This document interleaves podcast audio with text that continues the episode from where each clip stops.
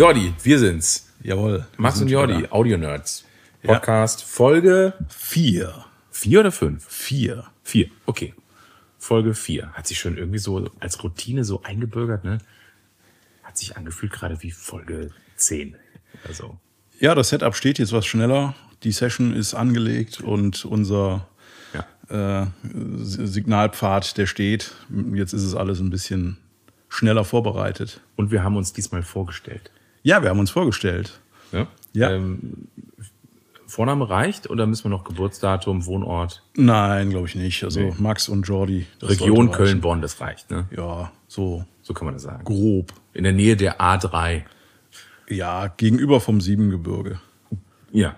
Heute, wenn wir Von wo denn gegenüber? äh, nördlich. Weil wenn ich hier am Fenster rausgucke, dann ist es exakt Süden. Ja, gut, okay. Ja, das macht Sinn. Ja. Ja. Okay, neues Thema, viele Ideen. Ja. Aber wir haben uns ja gedacht, lass uns die Basics durchgehen, um dann eine große, allumfassende Basic-Folge demnächst zu machen, wo wir auf jeden Punkt nochmal so ein bisschen eingehen können. Ähm, Und ein wichtiger Punkt, egal ob großes Studio, kleines Studio, unterm Dach, Home-Studio oder Klassik, Heavy Metal, ganz egal. Interfaces. Ja. Was gibt es für Interfaces? Es gibt USB-Interfaces, es gibt Thunderbolt-Interfaces, es gibt Interfaces basierend auf zum Beispiel äh, Waves Soundgrid-Technologie. Ähm, was gibt es noch? Ähm, Dante, Dante, das ist doch die Fo- Madi. genau Focusrite Red Serie ist doch auch HDX. Dante, ne? Ja. Genau. Welche hattest du denn schon? Also, Ich hatte natürlich früher einfach günstige USB-Interfaces. Äh, 2.0. So. Ja. Ich glaube, damit habe ich so angefangen. Ähm, oh, warte, ich erinnere mich gerade an. Ich glaube, mein erstes eigenes Interface, M-Audio Fast Track One or Two? So ein kann ganz sein, kleines. ich weiß es nicht. Ja, ich glaube, M-Audio kenne ich noch. Ja. Ich glaube, VK brutto 120, 150 Häufig Euro. knarzende Potis dran. Ich weiß, kann ich mich nicht dran erinnern, muss ich fairerweise sagen. Ich glaube, XLR-Eingang einer, Ja, dann noch ein DI. ja. Ich glaube, es waren vielleicht sogar zwei Kanäle. Wenn es das Fast Track 2 überhaupt gibt oder gab, dann waren es vielleicht zwei Kanäle. ja, und dann hinten sicherlich, äh, ich, also XLR-Outputs glaube ich nicht, sondern zwei TRS-Outputs. Äh, Outputs, ähm, und dann hatte ich auch mal M-Audio Aktivlautsprecher. So, aber das ist jetzt auch wirklich Beginner, Beginner Setup. Da Ja. war ich, da war ich so 18. Also mein erstes Interface war, glaube ich, in meinem alten, in meinem alten PC. Das war eine Soundkarte, wenn man das als Interface mal klassifizieren möchte. Darf. Da darf, ja, gut, mittlerweile machen ja viele Rechner nichts mehr mit Soundkarten. Das ist entweder ein externes Interface oder halt ein Onboard berechnete Sound-Einheit mit auf dem Mainboard drauf.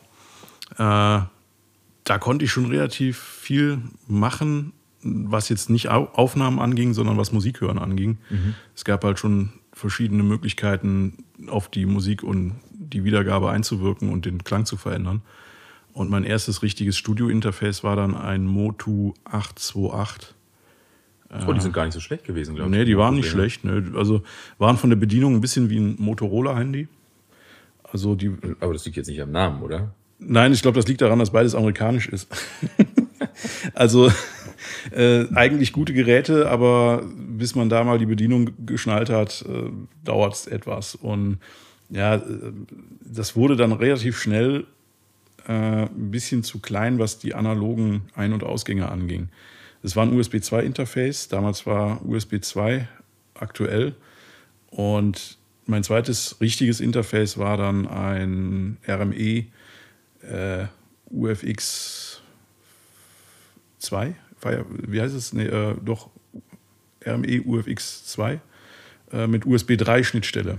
Das fiel aber in eine Zeit, wo die Rechner, die neuen schon USB 3 hatten, die alten nicht, Ja. wo es noch viele Kompatibilitätsthemen gab, was also gar nicht so leicht war.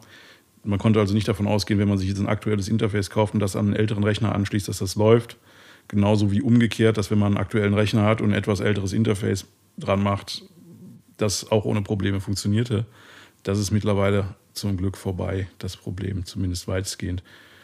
Und danach habe ich mich auf eine Odyssee begeben mit Antelope Audio Interfaces. Oh, ich erinnere mich. Ich glaube, die Odyssee war nicht so toll, oder? Nein, deswegen war es auch keine Kreuzfahrt, sondern eine Odyssee. Ich glaube, aber ich meine, um, um, also das ist ja kein Brand-Bashing oder so, Nein. ne? Ich glaube aber, Antelope, die bieten an sich einen coolen Deal an, oder? Ich meine, Also ich habe von Antelope äh, das Orion 32 HD gehabt in der ersten Generation.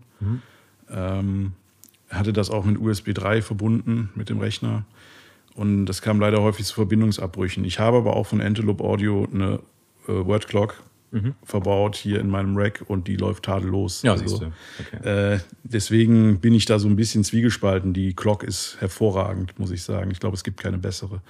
Äh, bei den Interfaces hat es bei mir leider nicht gut geklappt, ähm, obwohl ich die Möglichkeiten von diesem Gerät cool fand. Ähm, die Ein- und Ausgänge waren halt massig 32 analog Inputs, Outputs, also da ging schon eine Menge. Ja. Der Sound, der hat mir eigentlich auch gefallen, äh, aber ich konnte halt nie genau sagen, wie lange die Verbindung stabil war. okay, das ist schlecht. Ja, das ist natürlich schlecht. Ansonsten, was hast du sonst für welche schon besessen?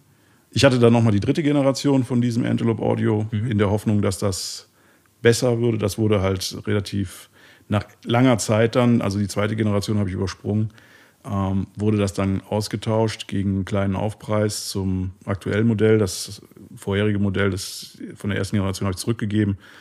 Ähm, leider hat sich das Problem dann nicht erledigt, wie erhofft. Und dann bin ich auf Lynx Studio Aurora N Interfaces gegangen. Und das ist ja schon so ein bisschen was Exquisiteres. Ne?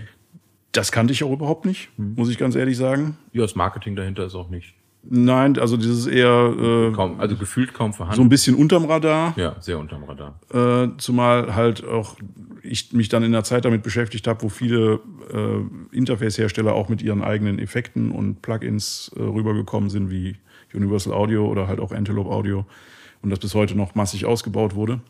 Ähm, die Lynx machen das nicht. Die sind halt modular. Das heißt, man kann mit verschiedenen Karten arbeiten, die in die Interfaces eingebaut werden und kann sich da aussuchen, was man braucht, ob man jetzt äh, XLR oder äh, diese, diese Combo-Buchsen braucht als Preamp-Version oder ob man, so wie ich das dann gemacht habe, ähm, ein Gerät mit äh, D-Sub oder Sub-D, wie man es auch immer nennt, äh, Steckern, also acht Kanäle pro Stecker äh, hinten anschließen kann, womit ich dann auch mit einem Interface auf 32 Eingänge und 32 Ausgänge komme. Ja. Äh, und ich habe das jetzt mittlerweile verbunden über diesen Avid Mini HD Port. Man kann auch verschiedene Schnittstellenkarten dann einbauen, was ich sehr praktisch finde. Das heißt, man könnte auch eine USB-Schnittstellenkarte einbauen oder man könnte eine neue Thunderbolt 3 Karte einbauen, wenn man mit Mac arbeitet. Mhm. Okay. Und ja, Okay. habe ich bis jetzt nur positive Erfahrungen gemacht, laufen wie ein Uhrwerk und ändern den Sound nicht, der reinkommt, Okay, was ich auch verstehe. ganz wichtig finde. Okay, ja. Das war's? Das war die ganze Interface-Geschichte, Jordi Büchel? Ja, bis, äh, ich glaube, morgen wird dann äh, das Roadcaster Pro 2 geliefert, was wir vielleicht nächste Woche mal für unseren Podcast austesten möchten. Äh, wenn man das nur unter Interface fassen will, was sicherlich eine Funktion von dem Gerät ist, aber das ist kein Interface in dem Sinne von denen, die wir gerade besprochen haben. Ja, sondern das ist quasi ein günstiges Interface, ein Budget-Interface, basierend auf Zusatzfeatures. Ja, für die Podcast-Produktion zum Beispiel, für Content-Erstellung, äh, ist halt darauf ausgelegt, dass das möglichst viele Sachen kann, die da eine Rolle spielen. Ja, also wirklich für den modernen Content Creator sozusagen. Ja, ne? also ich würde jetzt meine Lynx nicht dagegen tauschen im Studio. Äh, nee, nee, das klar, da, da muss ja auch ein Unterschied sein. Ne? Also machen wir uns nichts vor. Die Wandler, äh, ne? da gibt es einen Unterschied, ob du ein 500 Euro Interface benutzt, sei es jetzt mal egal welche Brand, ähm, oder du hast halt ein wesentlich teureres Interface mit anderen Wandlern da und das ist schon ein Unterschied, der ähm, sicherlich auch zu hören ist. Ähm, ja, ich habe ich hab eine Menge Interfaces besessen. Ich habe generell viel Zeugs schon besessen und auch viel ausprobiert. Ähm, nicht nur Interfaces, sondern ganz extrem bei Gitarren und so, Amps und so Equipment. Da bin ich, glaube ich, ein bisschen fanatisch, muss ich sagen. Also das, das weiß ich zum Glück auch selber. Aber Vorteil ist davon, dass ich einfach eine Menge schon ja, ausprobiert habe. So, ne? Man sammelt dann so seine Erfahrungen und das ist dann auch irgendwie viel wert. Ähm, was hatte ich noch? RME. Das halbe 19 Zoll, wie heißt das? Äh, ein, ein Fireface oder was war das? Ja, das UCF? UC? Ja, also es gibt da sehr viele verschiedene Modelle und verschiedene Generationen. Ja, es war eins ohne Effekte, schon mit dem Total Mix. Ja. Äh, aber ohne Effekte. Ich glaube, es gibt eins ohne und es gab Ja. eins mit Ja. äh, Effekten. Du kriegst die auch als PCI-Karten-Version. Also Genau, da nee, es war ganz also viele 19 Möglichkeiten. Zoll, aber ein halbes 19 Zoll. Das ist äh, sehr hochwertig gewesen. Ähm, dann hatte ich das RME Babyface, das blaue, das alte Ja, damals. ja. Tolles Interface. Ähm, ich hatte davor kurz ein Apogee Duett, vergleichbar mit dem Babyface getestet. Ähm, ich hatte ein Apollo Twin. Ich hatte ein Apollo X8. Und, tja, was war es denn noch? Da war schon noch ein bisschen was. Ähm, Also die RME-Erfahrung teilen wir ja. ja, Was ich bei RME toll fand, das war nicht nur die Vielseitig- Vielseitigkeit von dem Interface, sondern dass die Treiber wirklich stabil liefen. Ja. Ich musste auch, das war, als ich es bestellt habe, ein ganz neues Modell und es sollte, glaube ich, im August damals, das, das war 2015, 16, ich weiß nicht mehr. Das sollte im August kommen und kam dann irgendwann erst Ende September, weil RME mit den Treibern noch nicht zufrieden war. Das hat mich damals natürlich genervt, aber dann habe ich später verstanden, dass das eigentlich eine sehr vernünftige, gesunde Einstellung ist, etwas erst dann auf den Markt zu bringen, wenn es auch wirklich stabil läuft. ja, Also das, man muss seinem Equipment vertrauen können im Studio. Und je stabiler so eine Verbindung natürlich mit dem Rechner ist und im Interface, das ist ein ganz wichtiger Punkt, absolut. desto im beruhigter Live- kann man sein. Ja, und vor allem auch im Live-Bereich. Ich habe einige Bands live gesehen, die ihre ähm, Rechner, Sample Pads äh, etc., Backing Tracks, Click Tracks halt über ein RME-Interface abfeuern, weil die Treiber einfach saustabil sind. Ja. Ähm, ja, genau. Ich komme jetzt einfach nicht mehr drauf, was ich sonst noch für Interfaces hatte. Ist auch egal. Auf jeden Fall in meinem Home-Studio unterm Dach benutze ich äh, momentan und auch sehr, ähm, also sehr gerne meinen Audient ID 44 Mark II. Vier Kanal. Vier Kanal, genau. Und ich bin äh, sehr angetan vom Sound der Preamps. Die sättigen schön. Also die, die sind so ein bisschen wie so ein wie so ein, ein zu schöner 1073, aber ach, ich weiß nicht. Vielleicht auch nicht. Ein Ich- ich 1073, find- den man abgekerchert Äh, hat. oder? Ja, ich, ich, ich mag den Sound, also ich finde es gut. Ähm, wenn ich da zum Beispiel aus meinem äh, Gitarrenpedalboard, aus dem Amp mit Impulsresponse-Antworten etc. da reingehe ähm, und den Preamp nicht aufdrehe, habe ich ein geiles Signal, weil halt mein Pedalboard gut klingt so, ne? Aber wenn ich dann äh, zum Beispiel den Pad, äh, den Pad aktiviere, den Pad-Schalter, um den Preamp halt einfach höher, höher anzufahren, wird's schon ein bisschen geiler noch. Also, und das macht es, das machen die Preamps echt gut. Und ich hörte oder man sagte mir, dass die Preamps in den ID-Interfaces, also zumindest in dem ID44 wahrscheinlich, ähm, die gleichen Preamps sind wie in den Audient-Pulten. Ja, hat da nicht Malcolm Toft mit dran hantiert? Kann sein. Da weißt du mehr als ich. Ich meine, ich hätte mal sowas gehört. Also ich folge ihm auf, auf Instagram und er mir auch. Äh, Wow. Ich müsste, ja, er folgt ganz vielen Leuten, ich nicht. Aber äh, ihn kennen auch mehr als mich. Und äh, müsste ich mal nachschauen. Ich meine, ich hätte mal sowas gelesen. Das ist ein ganz wichtiger Punkt, gut klingende Preamps in Interfaces. Ja. Also es gibt ja das Modell Interface mit Preamp. Vielleicht einer, vielleicht zwei, vielleicht vier Kanäle. Äh, vielleicht sogar ein paar mehr. Und es gibt ja Interfaces ohne Preamps. Korrekt. Und das hatte ich nie, ehrlich gesagt, weil ich nie die Anwendung dafür hatte. Meine Lynx funktionieren ja gerade im Moment ohne Preamps. Das Ja. heißt, die Preamps habe ich extra Extern. äh, ja. extern angeschlossen daran äh, in Form von einem Focusrite ISA 828, Millennia HV3D. Das sind schon mal die ersten 16 Kanäle.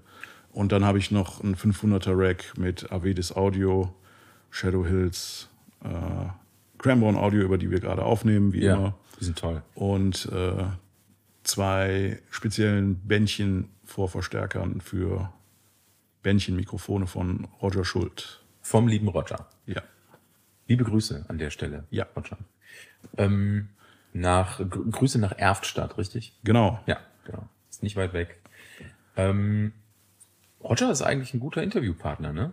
Könnten wir mal fragen, ja, ob er Bock hat, äh, mitzumachen hier. Gar Aber- keine schlechte Idee. Ich befürchte, dann stehen wir nicht mehr als Nerds da.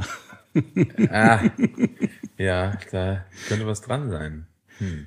Aber wir fragen ihn mal. Wir fragen ihn mal. Ähm, er kann uns sicherlich noch einiges erzählen, was wir nicht wissen. Ja, da bin ich mir sehr Roger, sicher. Roger, fühl dich bitte gefragt. Ja, Sag uns einen Termin. Wir machen es möglich. es gibt auch Kaffee Ja, und Wasser. und Wasser. Gut. Also, das waren alle deine Preamps, die du hier hast. Ja, das sind die, die ich im Moment verwende. Ähm, Reicht ja auch, könnte man sagen. Ne? reicht, reicht. Also ich habe sie noch nie alle gleichzeitig gebraucht. Aber ich habe schon mal so, also es sind ja insgesamt sind es äh, sech- 26 Kanäle. So 20 habe ich schon mal gleichzeitig benutzt. Ja. bei einer Schlagzeugaufnahme zum Beispiel. Ähm, mir gefällt im Moment das natürlich wunderbar in meinem Studio-Setup, dass meine Preamps äh, nicht im Interface sind, sondern extern, weil ich da einfach die Möglichkeit habe, äh, nach Bedarf die zu nehmen, die so klingen, äh, wie, wie ich mir das vorstelle. Das heißt ja aber nicht, dass man bei einem Interface, das Preamps integriert hat, das nicht auch machen könnte. Genau, das wollte ich gerade, da wollte ich ja gerade reinsprechen. ähm, oft ist das tatsächlich nicht möglich. Bei vielen Desktop-Interfaces ist das nicht möglich. Bei meinem ID44 Mark II ist es möglich. Das heißt, ich kann auf der Rückseite tatsächlich inserten, ne, durch einen Return quasi da reingehen und quasi den Audient Preamp umgehen. Oder direkt als Line-Signal. Ja gut, das wäre ja normal. Aber dann hast du ja trotzdem den Preamp dazwischen. Wenn du als Line-Signal reingehst, Richtig. fährst du, lässt du den Gain-Regler auf Null, hast den Preamp aber trotzdem dazwischen. Wenn du hinten in den Return Um, gehst, hast du den Preamp quasi, Umgehst du den? Hast du analog umgangen. Ja. Und dann hast du ihn nicht in der Kette und das ist schon ein Unterschied. Weil du, wenn du halt jetzt, keine Ahnung, einen geilen 1073 zu Hause hast äh, und würdest jetzt als Line in den Audient pre-gehen, ist das eigentlich der für Perfektionisten falsche Weg. Du hattest ja diesen sehr dezenten BAE 1073 Klon. Ja. Der Also Klon ist schon Klon ist eigentlich untertrieben. ganz untertrieben. Also das ist der BAE 1073. Oh Mann. Ja, es gibt einige 500er Module, denen ich so ein bisschen hinterher traure. Ähm, aber durch diesen ganzen, durch diese ganze Studio-Umstellung bei mir, die du ja mitbekommen hast, ähm, habe ich mich ja da technisch erstmal ganz anders aufgestellt.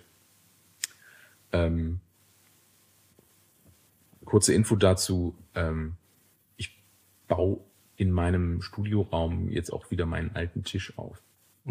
Ne, meinen Wave Nature äh, Masters Place Mark II, ähm, weil ich diesen Tisch einfach liebe und ähm, werde jetzt auch das Thema Outboard Gear für mich peu à peu ähm, von, von neu starten. Ja. Ähm, und ich habe da auch schwer Bock drauf und ich weiß auch schon, dass es ein 500er Rack geben wird. Und ich habe auch schon mindestens drei Module, vier, fünf, wahrscheinlich fünf, sechs Module, von denen ich mir sehr sicher bin, dass ich Zehn. die ähm, mir ähm, zulegen muss. Und ähm, das ist so mein Plan. Kurz dazu, kurz, ab, kurz abgedriftet. Ähm, Du hast ja mittlerweile auch die Möglichkeit, ich glaube, Cranbourne Audio bietet so ein Ding an. Das ist ein 500er Rack mit Interface. habe ich, drin. hab ich schon getestet, hatte ich zu Hause, ist sehr gut. Macht Spaß. Ähm, funktioniert auch sehr gut. Kann ich nichts Schlechtes drüber sagen, außer du musst das halt so einbauen, dass du halt gut hinkommst.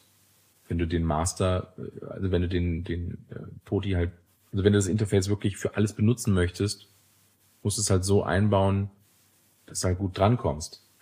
Wenn du das zum Beispiel im Wave Nature Tisch rechts montierst, ist der Weg deines Arms zum Master Volume recht weit. So, musst du halt schon links einbauen. Das, das, Du also, könntest das aber frei konfigurieren. Du könntest dir also Preamps reinbauen, du könntest dir Kompressoren reinbauen, du ja. könntest dir Equalizer einbauen. Ja, absolut. Das ist ein tolles Interface, wirklich. Ich mag auch den, die Idee dahinter. Äh, äh ist auch eine sympathische Firma. Ich habe auch den, den Inhaber mal getroffen. Das war schon was her, ich weiß auch nicht mehr wo. Egal. Ja, ähm, England sitzen die.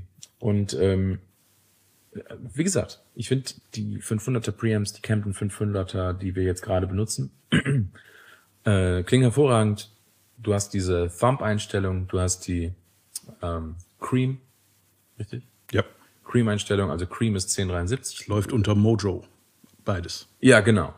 Ähm, und ansonsten ist es recht flat, wenn du den Mojo ausmachst. Ja, es ist sehr neutral, ja. Ja, super, ist doch ja. eigentlich super. Das ist dasselbe Thema wie bei Interfaces ja. soll ein Preamp, wenn er nicht scharf angesteuert wird, überhaupt nach irgendwas klingen oder soll er möglichst neutral sein? Ja.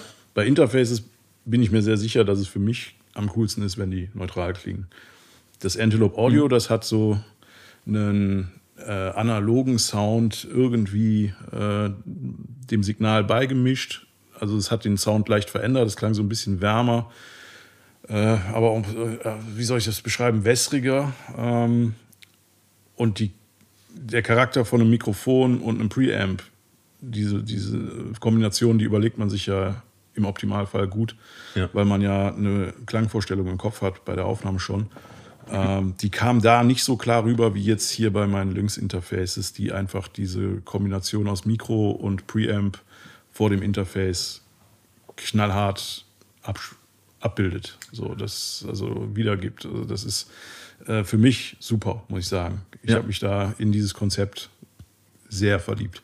Ja, absolut, kann ich gut verstehen. Ich meine, alleine der, der, der Gedanke, ne? du hast jetzt die Lynx, die sind halt ultra klangneutral und dann gehst du mit färbenden Preamps da rein und je nach Situation und sagst, ne, ist das für die Snare, ist das für Vocals und oder bei den Campen, das wollte ich gerade eben noch sagen, ist das so schön, weil du kannst die neutral benutzen, aktivierst den Mojo, ähm, drehst den Schalter auf Thumb und hast so ein API-Style mit ordentlich Bottom-End und ähm, oder Thumb eigentlich, ist ein gutes Wort dafür, ne? Ähm, und bei Cream hast du halt so ein 73er-Style und klingt, beide Einstellungen klingen hervorragend. Ja. ja. Ähm, genau. Ja, oder deine anderen, gut hier, die Shadow Hills, die kenne ich gar nicht so richtig gut. Ähm, ja, die sind äh, äh, auch wieder wie der Mastering-Kompressor, kannst du da verschiedene Output-Transformatoren. Äh, heißt es? Ja, doch, äh, kannst du da wählen und kannst Ja, sind das Transformer, die du umschalten kannst? Kannst du umschalten, ja. Zwischen Nickel, Nickel und Steel bei Nickel, dem Steel Monogama. Ja, bei der, dem ähm, Kompressor gibt es noch Iron. Ja. Iron, Nickel und Steel. Okay. Und die Monogamas können das halt direkt bei der Aufnahme schon Nickel und Steel äh, drauf machen. Je nachdem, welche äh, Schallquelle man hat, kommt das gut oder man schaltet es ab, dann hm. äh, wird das Signal halt nicht noch irgendwie davon beeinflusst. Äh, was meine Lieblings-Preamps sind, sind nach wie vor die Avedis Audio MA5. Die sind jetzt nicht wahnsinnig flexibel, so gesehen wie die Cranborn Audio. Aber die haben halt einen Sound, den mag ich unheimlich gern. Das ist im weitesten Sinne auch ein 1073er Preamp.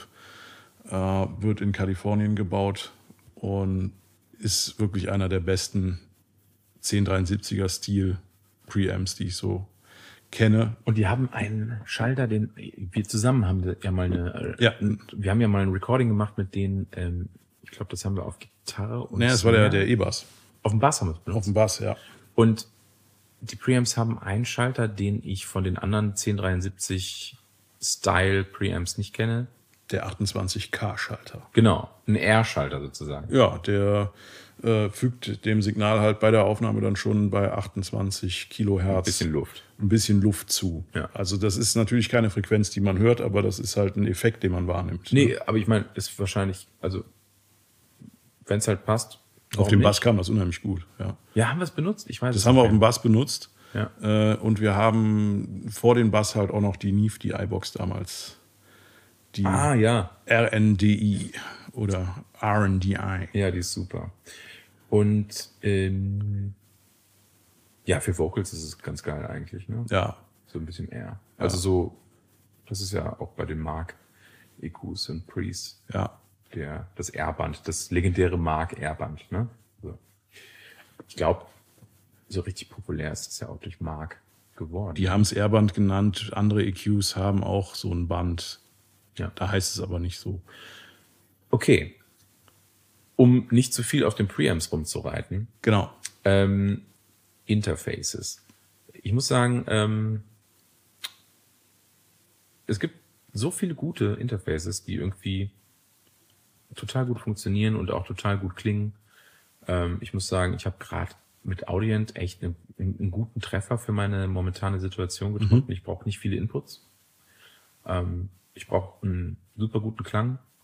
Äh, Es sollte auch einfach nicht zu teuer sein, irgendwie, weil ich mein technisches Setup halt irgendwie neu, neu sortiert habe. Und ich bin momentan total zufrieden damit, muss ich sagen. Das kommt halt auf Ähm. die Bedürfnisse an. Ne? Genau, also ich könnte zum Beispiel, äh, ich wäre mit zwei Inputs auch zurechtgekommen. Ne? Jetzt habe ich die vier, weil äh, da gab es auch einfach noch ein paar andere Features, die ich ganz gut fand an dem Interface. Ja, und äh, was soll ich sagen? Es gibt keinen Grund, da gerade irgendwas dran zu ändern. Ähm, das ähm, sieht auf meinem Tisch einfach toll aus und ähm, Du kannst. fühlt sich vor allem gut an. Die Haptik ist ja immer so eine Sache. Ja, das ist auch wichtig, ja. Also ich packe meine Interfaces eigentlich nur zum An- und Ausschalten an, Ja. ähm, weil die halt auch im Rack verbaut sind und ich die jetzt an meinem normalen Sitzplatz in der Regie gar nicht erreichen kann. Äh, ist aber auch gar nicht notwendig.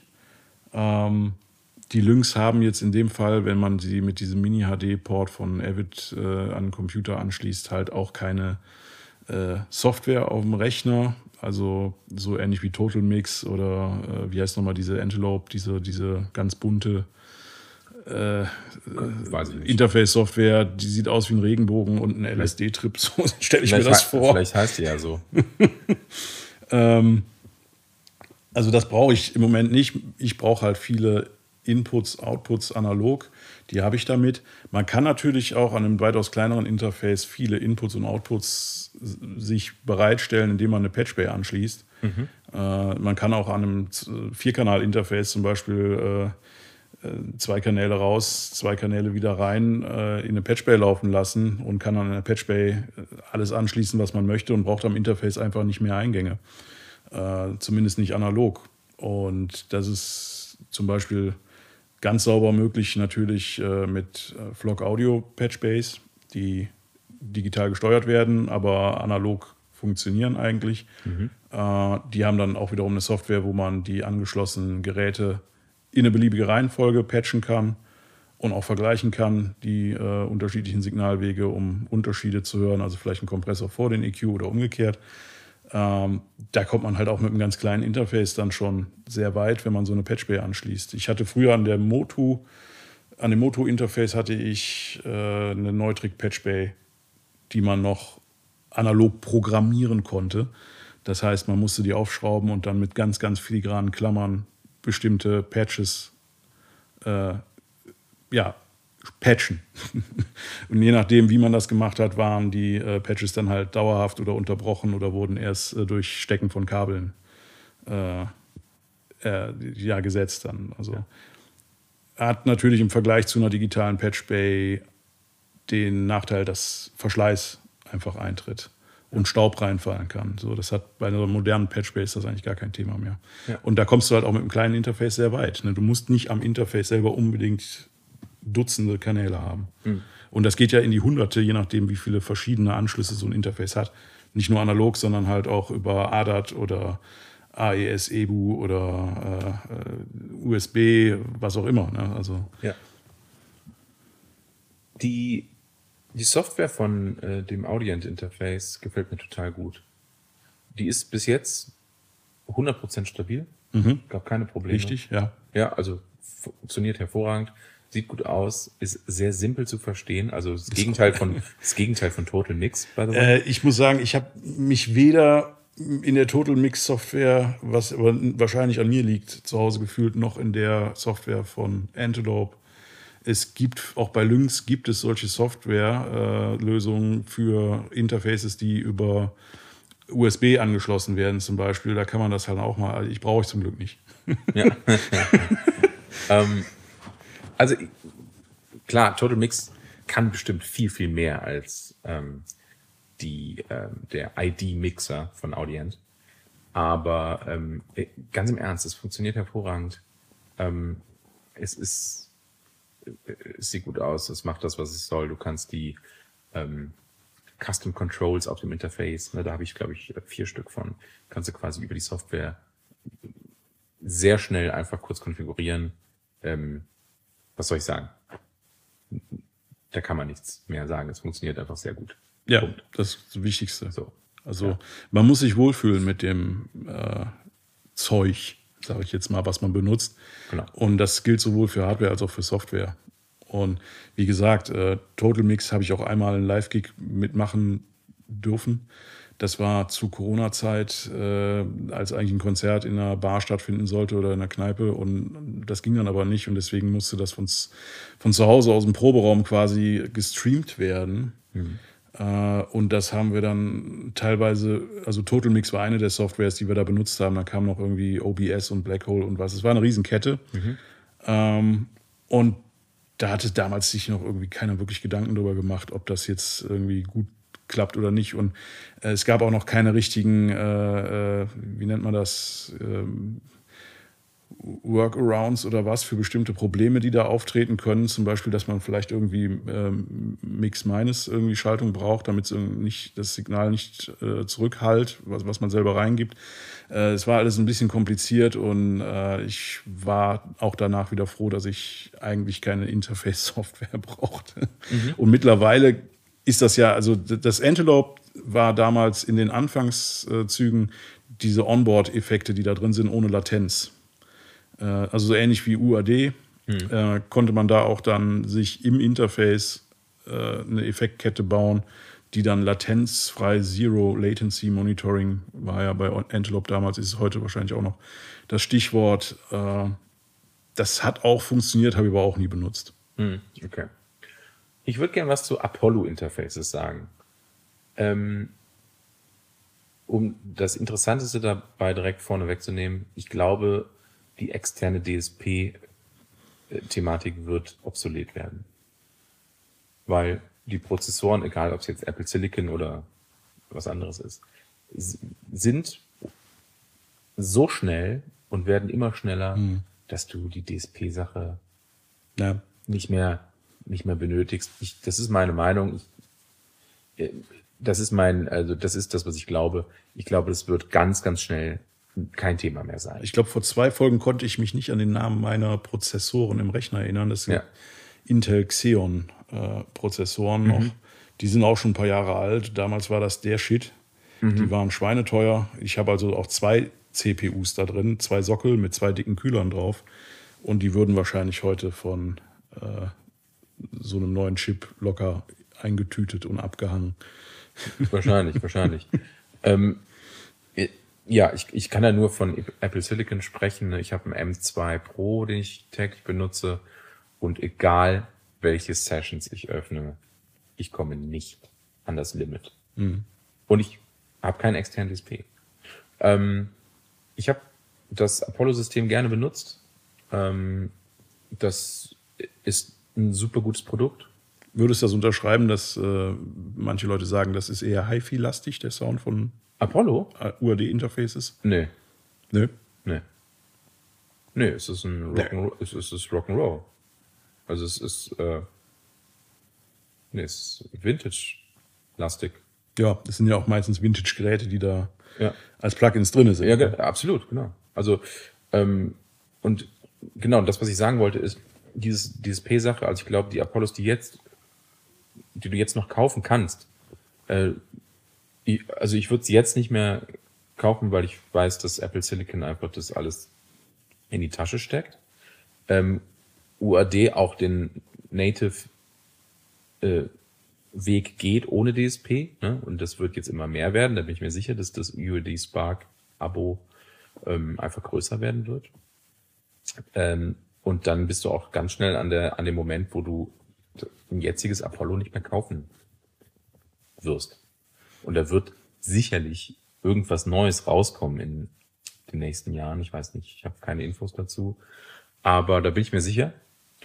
Und ähm, ja, was ich noch sagen muss, ist, dass die Unisonen-Technologie der Preamps in den Apollos eine hervorragende Technologie ist. Und ich habe die 1073er Unison ähm, Plugins, die quasi die Impedanz äh, des Apollo Preamps um, umschalten und ich mhm. glaube auch noch was anderes, mhm. so dass quasi der ähm, neutral klingende Apollo Preamp sich dann verhält wie der echte Vintage 1073. Mhm. Ich habe damit Tests gemacht und ich muss auch ganz ehrlich sagen, ich glaube, ich habe sogar den BAE 1073 dagegen getestet. Ja, hast du. Ja, genau, ich habe es dir ja. geschickt. Ich habe keinen verdammten Unterschied gehört. es ist einfach so.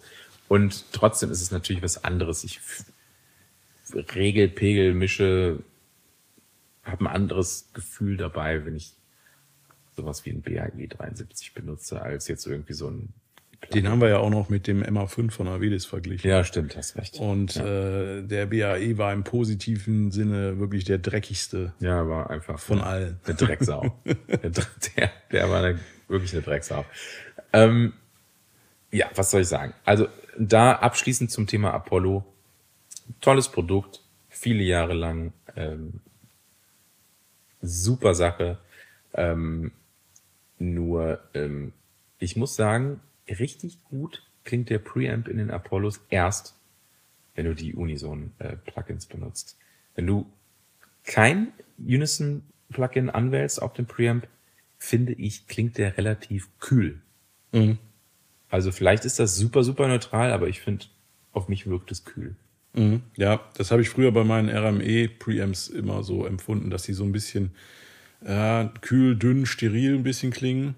Mhm. Äh, und dann hatte ich ja die, die Antelope-Kiste, äh, die dann zwar keine Preamps äh, integriert hatte, aber den Sound von meinen Preamps, die ich dann daran angeschlossen habe, halt auch so verändert hat, dass es irgendwie so ein bisschen so möchte gern Röhrensound, würde ich das nennen, halt so ein bisschen warm, aber wässrig, aber nicht so richtig fett ähm, draus gemacht hat. Und das war aber schon zu den RME äh, Preamps ein, ein Riesenunterschied.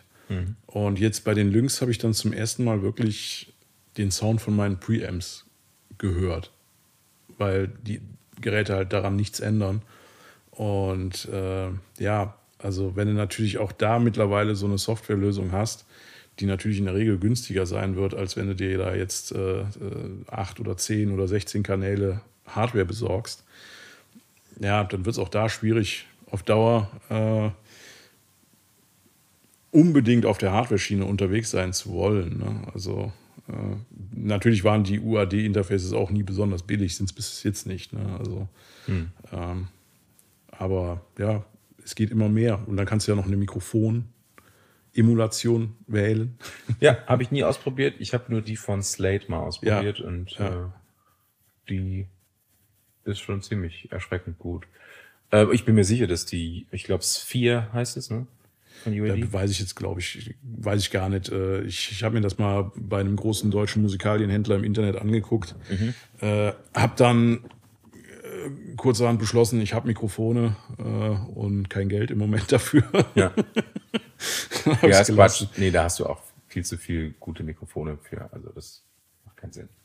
Aber äh, ich bin mir sicher, dass UAD, also um es auf den Punkt zu bringen, UAD hat nie wirklich schlechte Produkte auf den Markt gebracht. Nö, also ich habe ja meine PCI-Karte nach wie vor und bin damit sehr zufrieden. Und wo wir da gerade bei dem Thema sind, da möchte ich gerne was loswerden. Geht am Thema vorbei, ich weiß, aber es hat was mit UAD zu tun. Ich habe ein Reverb-Pedal für mein äh, Gitarren-Pedalboard ausprobiert. Und zwar den Golden Reverberator von UAD. Und es ist neben höchstens zwei, maximal drei weiteren Reverb-Pedals das absolut best klingendste Reverb-Pedal, das ich je gehört habe. Warum es nicht auf mein Board kommt, ist, dass es mindestens zwei, eher drei, ganz hervorragende Sounds hat, die ich aber leider nicht per MIDI umschalten kann. Das heißt, in meinem tollen äh, MIDI Loop Switch Pedalboard System müsste ich von den Dingern, die recht teuer sind, ja drei kaufen, um alle Ja. drei Sounds abzufeuern, Ja. weil ich sonst ja immer auf das Pedal treten muss. Aber alle anderen Pedals, die kann ich über den Looper steuern. Was kostet so ein Pedal einzeln? Ich meine, der, ich, das liegt so bei knapp 400 Euro. Ja, das ist schon ordentlich. Ne? Und es ist recht teuer für ein Pedal. Für Und ein Pedal, ja, was, was halt nur Reverb kann sozusagen. Ja, es kann dann halt nur den einen Reverb. Ja. Und ich brauche aber zwei, mindestens. Und also quasi einen, ich brauche einen, den man nicht hört, sondern nur fühlt, ne? so, einen, so, einen, so einen kleinen Spring Reverb, der halt gut klingt und möglichst analog und warm ist, den man aber eher nur fühlt. Und dann brauche ich halt einen Ambient Hall. So, mit einem Pre-Delay, einem kleinen Pre-Delay, damit äh, halt so Schnickschnack. So, und ähm, macht das Pedal ganz hervorragend, klingt wahnsinnig gut.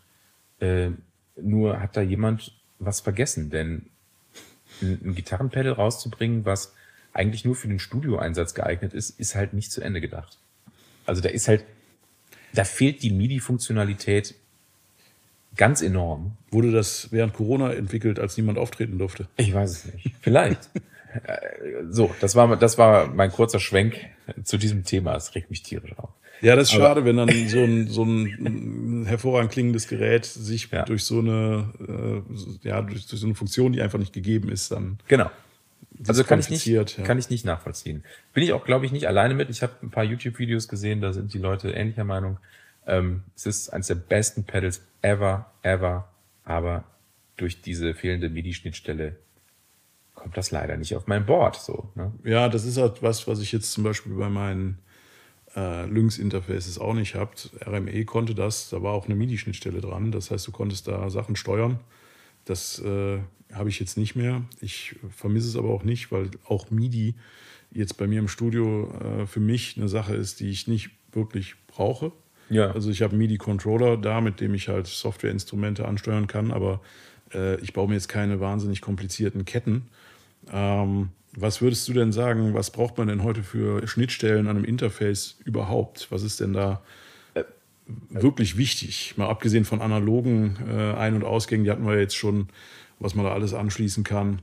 Also wenn du einen aktuellen Mac benutzt und du willst die aktuellste, da macht es, glaube ich, generell Sinn, die aktuellste Schnittstelle zu benutzen. Das ist halt nun mal Thunderbolt 3. Stand heute. Ja, Heute ist übrigens der achte, achte. 8.8.2023. Richtig. Nicht, dass irgendeiner den Podcast hier in zehn Jahren hört und sagt, was habt ihr denn da für einen Stuss erzählt? Also, Stand heute, Thunderbolt 3 wäre da, glaube ich, die gängigste Schnittstelle. Äh, Das macht auf jeden Fall Sinn, das funktioniert, das ist stabil, das ist äh, sehr schnell. Ähm, Was soll ich sagen? Äh, Thunderbolt-Kabel sind unfassbar teuer, ich weiß nicht wieso, aber Ja. ist mal so. Weil wahrscheinlich Ja. hängt das mit dem Hersteller irgendwie oder so Apple irgendwie Ja, nee. zusammen. Das ist, glaube ich, auch nicht günstig. Ne? Ja, äh, wenn, das Thema Apple ist eigentlich, sind für mich mindestens drei Folgen Ja. alleine. Ähm, Ja, ich am Ende des Tages muss ich sagen, ist Apple für mich sehr günstig ähm, und wirtschaftlich total schlau. So. Ich sag, sagen, sag ich als Apple Jünger. Das kann man sagen, weil äh, ich habe jetzt zum Beispiel ein MacBook aus dem Jahr 2014. Ich glaube Anfang 2014. Das ist jetzt also neun Jahre alt. Es läuft absolut stabil. Es ist natürlich mittlerweile technisch ein bisschen in die Jahre gekommen. Es gibt Schnelleres. Äh, es hat einen i7, Aber es rennt. i7-Prozessor, aber es funktioniert immer dann, wenn ich das brauche. So, und es hat nie Mucken gemacht. Es gibt mittlerweile für diesen Jahrgang äh, oder äh, Apple unterteilt das ja irgendwie in äh, Anfang des Jahres, äh, Ende des Jahres, wann das produziert wurde. Ich weiß nicht, ob das immer noch gemacht wird. Damals war das so. Und Ja, ja. Also für meinen MacBook gibt es jetzt wohl keine äh, Betriebssystem-Updates mehr. Äh, ich stehe da jetzt auf einer Version, die ich mir vor Monaten mal drauf geupdatet habe und da bleibt es jetzt. Also ja, aber weißt du, das bedeutet, dass du jetzt immer noch ein paar Jahre Spaß damit haben kannst. Ja, und also die Verarbeitung äh, ist, ist gut und ja. äh, da ist nichts dran auszusetzen und die Stabilität vom System ist halt auch äh, zumindest in meinem Fall kann ich nichts Negatives sagen. Und mhm. wenn man das dann hochrechnet, dass so ein Ding jetzt neun Jahre funktioniert und immer noch in Schuss ist und läuft, natürlich halt keinen aktuellen Chip hat und zu wenig Arbeitsspeicher gemessen an heutigen Standards. Äh, ja, also ich habe aber neun Jahre lang keinen neuen Rechner gekauft. Und das ist mir mit Laptops nur ganz selten äh, gelungen. Also äh, ja. Äh, deswegen. Bin, um, also wie gesagt, das kann man das schon so sagen. Ein sehr komplexes Thema für mich. Äh, ich sage nur so viel. Ich bin seit mein ja seitdem ich 16 bin auf mein PowerBook G4 gewechselt und seitdem nie wieder zu Windows äh, zurückgekehrt. Und ähm, für mich gibt es da einige Gründe. Aber wie gesagt, ist ein. Ja, die, die Schnittstellenthematik ist jetzt mittlerweile.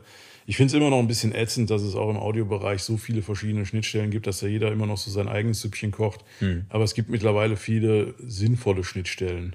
Ja. Also meine Studiogründung damals, die fiel wirklich in die Zeit, äh, wo USB 2 ausgereift war, aber eigentlich auch jetzt überholt, weil es kam USB 3. Mhm. Und äh, die Kompatibilität war halt damals noch nicht so selbstverständlich. Und das war halt schwierig. Also man hatte viele Kinderkrankheiten mit diesem Schnittstellenübergang. Und das ist mittlerweile gegessen. Und wenn ich jetzt nicht auf meinem Avid-System unterwegs wäre mit dieser äh, HDX Mini-HD-Schnittstelle, mhm. dann wäre ich sicherlich auch mit Thunderbolt 3 unterwegs.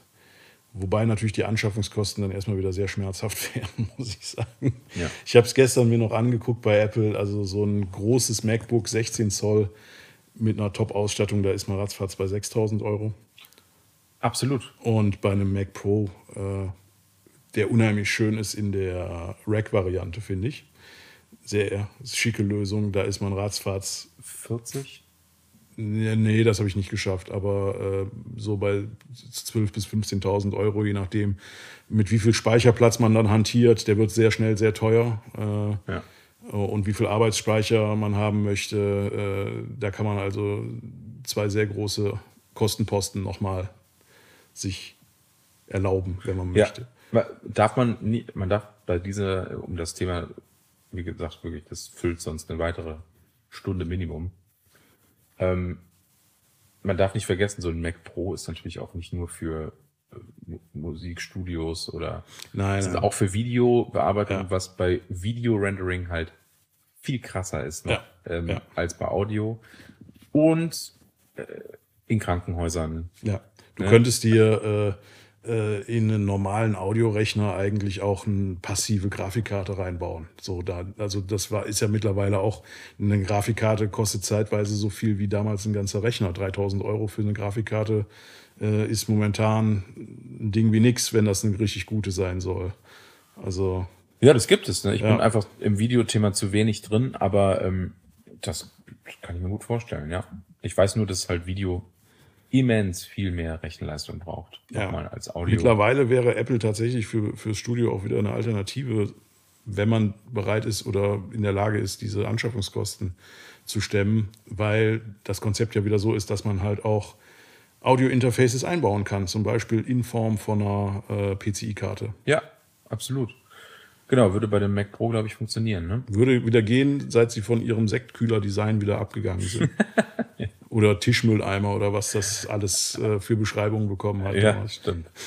ähm, ja, genau. Also wie gesagt, Apple ist für mich ein ganz großes Thema. Ich weiß gar nicht, ob wir jemals darauf, darauf eingehen sollten, weil also so ein Glaubenskrieg zwischen PC und Apple, da habe ich gar keinen Bock drauf. Nee, dann lassen wir das auch. Also ich also benutze ich, sowohl ein MacBook, habe im Studio einen PC ja. und es hat beides Vor- und Nachteile.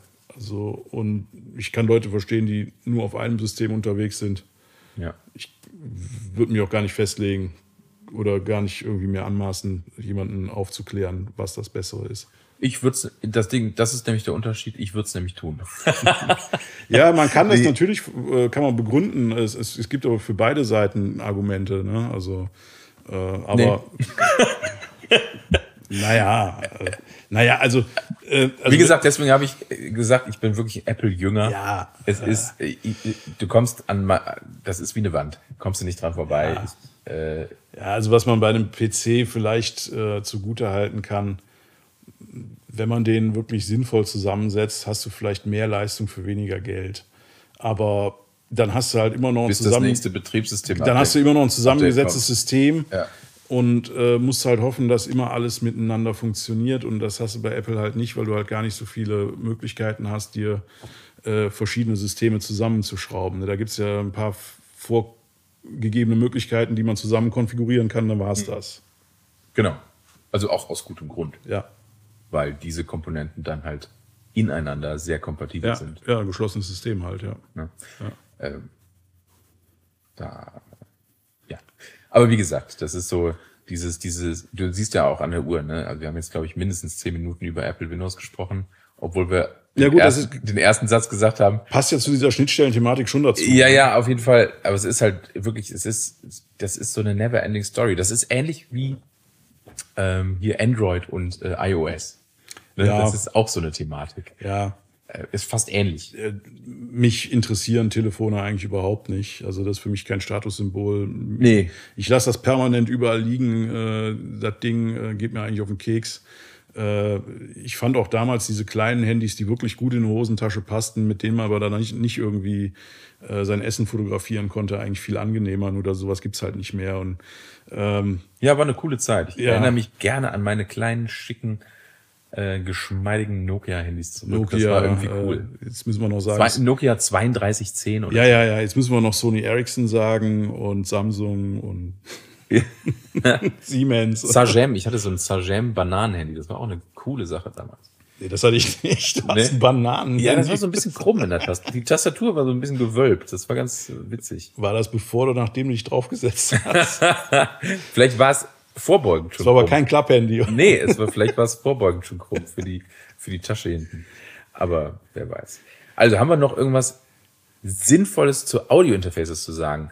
Ähm, Was nimmst du bei Live-Einsätzen zum Beispiel? Was, was hältst du da für Interfaces für sinnvoll? Was, meinst du jetzt für Band, Play, Backing-Tracks, äh, Click-Track? ja, oder, wenn du als, als, ja, wenn du als Tonbeauftragter zum Beispiel bei einem Gig dabei bist. Da wirst du ja wahrscheinlich eher nicht auf äh, analoge.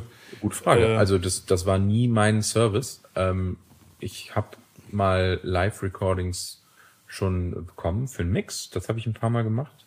Aber selber ein Live-Recording machen, Multi-Track, habe ich selber nie durchgeführt. Ich glaube, da äh, Also also hab habe ich klar Richtung Glasfaserkabel so.